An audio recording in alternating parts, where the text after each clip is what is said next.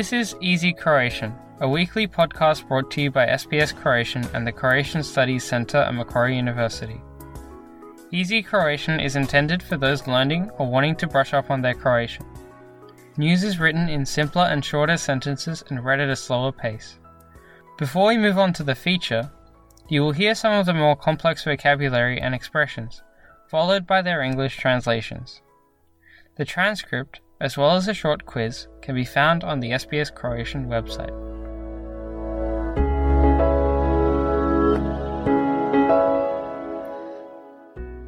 Slušate Lagani Hrvatski. Ja sam Jasna Novak Milić.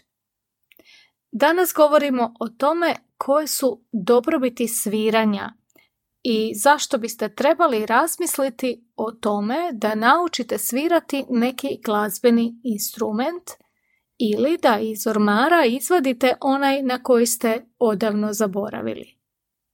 Najprije donosimo prijevod najvažnijih termina i izraza redoslijedom kojim se pojavljuju u prilogu. Glazbeni instrument Musical instrument. Dobrobit Well being. Užitak Pleasure.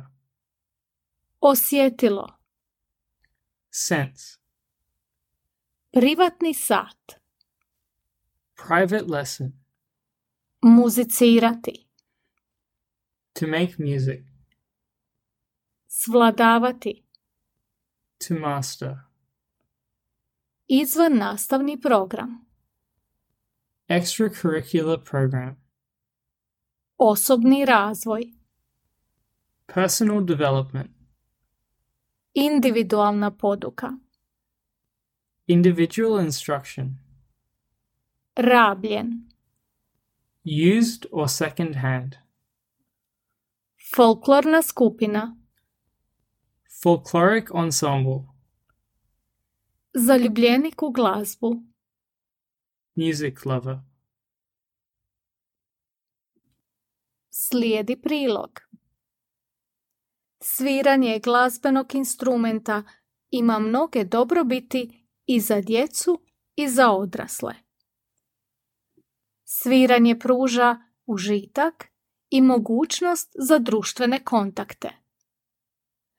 Uz to pri sviranju su uključena sva osjetila, a razvijaju se i brojne vještine, među ostalim i komunikacijske. Glazba je, kažu neki, spoj slova, brojeva i tjelesne aktivnosti.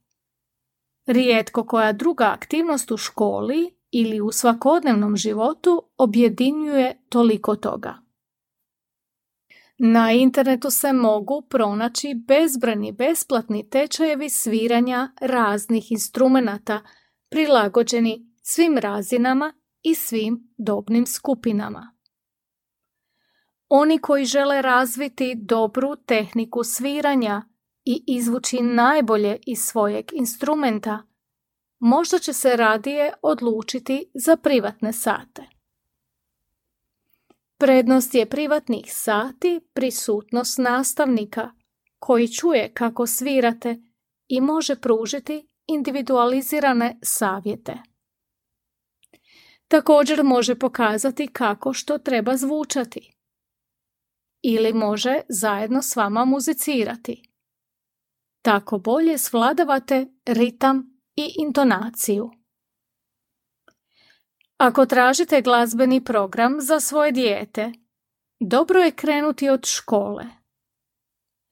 Mnoge škole u Australiji pružaju vrlo kvalitetno glazbeno obrazovanje u redovitom ili izvan nastavom programu.